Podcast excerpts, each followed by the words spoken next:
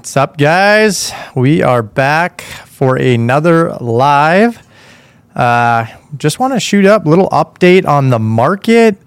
Um, and another thing going on Fed raised rates last week um, and wanted to talk more. Uh, this was pretty much expected, guys. They, they, they like to think that they're to like, uh, maybe they'll pause. It's like, no, if literally they have percentages on whether they're going to dictate a raise or not. It was like 92% or 90, 90 plus percent.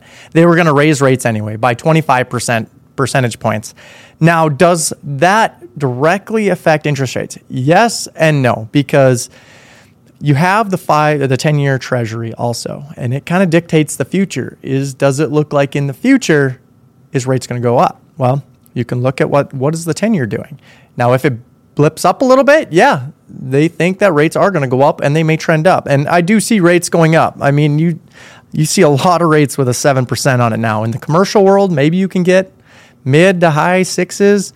Um, but you're seeing things with the 7% on it uh, in different markets and different banks. They're, they're pitching 8 8%. So, um, guys, the Fed is going to continue to raise rates until they feel like they have a total grasp on inflation. I think they're even going to go a step further than that, though um, and they're gonna and they're gonna drive they're gonna drive the rates up and up and up and making things more affordable, raising the cap rates.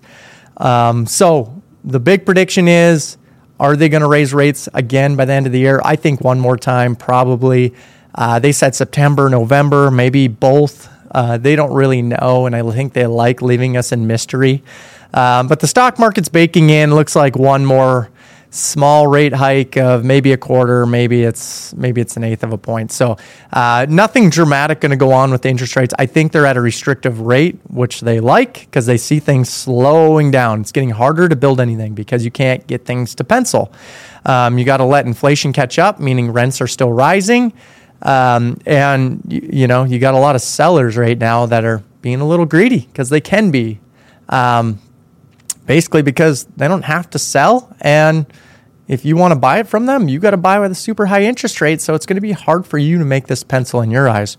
Um, there's people in some markets, guys, that are literally like, how much do I got to pay each month to own this property? Like multifamily property. They're buying things at five, five and a half cap still. And that meaning if you're, you got a property at five, five and a half cap and you're borrowing money at seven plus percent, there's a spread there, right? They're not able to lever these properties very hard. Or if they are levering the properties, it's they're going to be able to pay. They're not going to meet their debt coverage, um, meaning the money the property produces will not even make the mortgage. So um, this just a little tidbit there for you. So if you do, if you don't know what debt coverage ratio is, probably look that up. Uh, it's very important as a real estate investor today, um, and some you guys should pay attention to. Um, but we got home affordability at an all time low right now. Why? Guys, there's no freaking supply. Think about it. And, and there's so many people right now sitting on those two, three percent mortgages, maybe four. Um, they can't even move if they want to move, right? Like I can I can sell my my five hundred thousand dollar home with my 3% mortgage, but I can only afford like a $275,000 house with a 7 8% mortgage. Doesn't make any sense. So when you see when you see interest rates drop in the in the future, they're going to drop, right? Like macroeconomics tells us they're going to get inflation in check and they're going to drop interest rates. Um, and you know, even their the Fed shows these. These are dot plot maps that they that they show, and somewhere in 24 they're going to start dropping rates.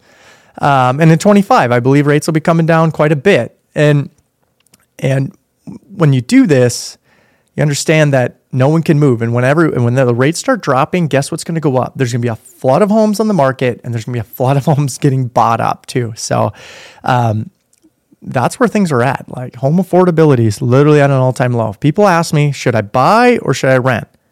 I'll tell them rent 100% of the time.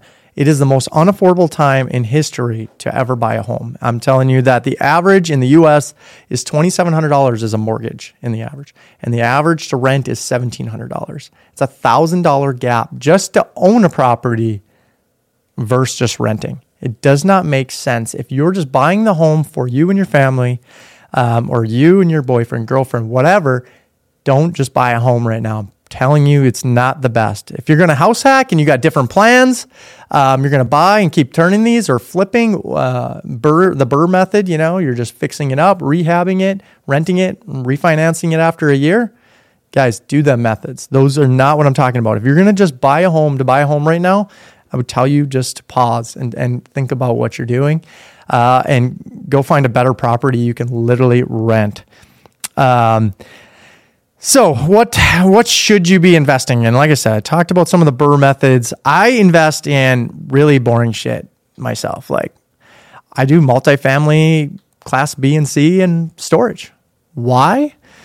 Well, I just believe that I never got into the duplex and single family homes. And that's probably because I was just uneducated when I was 20, 22 years old. I probably would have done things a little differently. I did buy a home using creative finance when I first bought a home, you know, back when I was 21. But things have changed. I think I, I just didn't understand how, how you just stack up all these single family homes. And I'm in North Dakota. I didn't really understand that how that would help comprehend wealth. And I, I didn't, I thought you needed more money to do it. You really don't need a lot of money to do it. Um, but I have a lot more education and I think it's even having more doors in multifamily has been better for me as an investor. And I like storage because I think they're both recession resistant. I see both my storage and multifamily properties still doing well today. And I see there's a shortage of multifamily because there's a shortage on building because there's builder regulations. It's harder to build things nowadays. Um, I see shortages on storage still, even though you think storage is literally everywhere there's still a shortage of it because people need places to store things. Housing is getting more dense as all as an overall. I tell people all the time. I was in Ryan Pineda's podcast. I was saying million dollar homes. Literally, you can still reach out with both your hands and touch each building. Like the the housing is still getting denser and denser and denser because space is costing a lot more money. Things are eh, things are people always want more bang for more buck. Meaning you need a smaller lot. You know, people in Arizona, they have very small lots. It's literally, you just have enough room for a pool and a patio around it, and that's it. That's a million dollar, maybe a million five home. And uh, I, I know in the Midwest, we don't quite understand that, but you see smaller lots a lot of you know what I mean smaller homes tiny homes you get all these different things but they're just trying to build in, in uh, efficiencies but what you see as an overall is things are getting more dense. You see a lot more multifamily. Um, you see a lot more HOAs nowadays where you can't even literally park a car in the driveway in some of these HOAs. Um, you have to literally um, park everything inside a garage or you have to go store it in some storage unit. And you see a lot more places going this way because they just, people don't want to take care of anything anymore. They don't want to take care of the yard. Like they don't want to take care of um, more landscaping. They just want it all done for them. They want to come home, hang the coat up, whatever, and relax and do whatever they want to do. They don't want to spend any time on their houses and fixing up stuff. And that's just way that's way the society's going. Um, so by realizing that, I think storage is still a really big game because as people want to still own things, um, they're going to need a storage unit just to help comprehend some of their assets. Maybe it's pickups, cars, RVs, whatever it is, they still need to store things. That's why I think really boring shit, being multifamily, B and C, and storage are really great assets to own with your capital. Um, so um, now, can you buy these properties? Say you are 22 and you're like, yeah, hey, I want to do this myself. I don't know where to start, and um, you know, do I need millions of dollars in the bank before I buy them? Well, the uneducated viewer would say, okay, there's a million dollar property um, you know, my uncle owns or whatever, and and I want to buy it from him, but I need the bank said I need 300 grand down um, to buy the property, um, meaning the loans, the bank's gonna be your partner. They're gonna, you know, borrow you 70% of the money, but the other 30% you're gonna need to come up with in cash. So their their their thought process is okay. I need to save 300 grand before I even approach that next situation. The problem is it's going to take you a very long time to do that and you'll probably never get to that point because by the time you get to that point, that property is already worth two million. And you're like, shit, now I only got 300 grand, now I need 600 grand, right? So that's kind of the problem. What you do find out right now is that baby boomers are retiring 10,000 people a day, right? Like maybe his uncle wants to retire. his problem isn't necessarily that he needs to sell the property. He just wants to he wants to exit the property and have as much money as he can. But maybe it's a monthly amount of money that he wants. So maybe we say, "Hey, uncle, I'll give you, you know, a million fifty, you know, I'll give you over what you're asking, but why don't you can you borrow me the 350 um, since you have this place paid off? Uh, I need some help from you to get the deal done. So why don't you sell or finance? I'll give you a little more money on the deal. Um, and since interest rates are so high, I can't pay you any interest rate on the money, but I'll give you a little more money for the property, right? And uncle goes like, well, yeah, I've never really considered that. Can you do some down? And it's like, yeah, maybe I can do 20 grand down. Maybe I can only do 10. Um, and this is just where you got to start. Maybe you have to give them 1.1 million and you're like, all right, I'll give you 1.1 but you gotta like you gotta like spread this out. So I'll, I'll give you like three grand a month.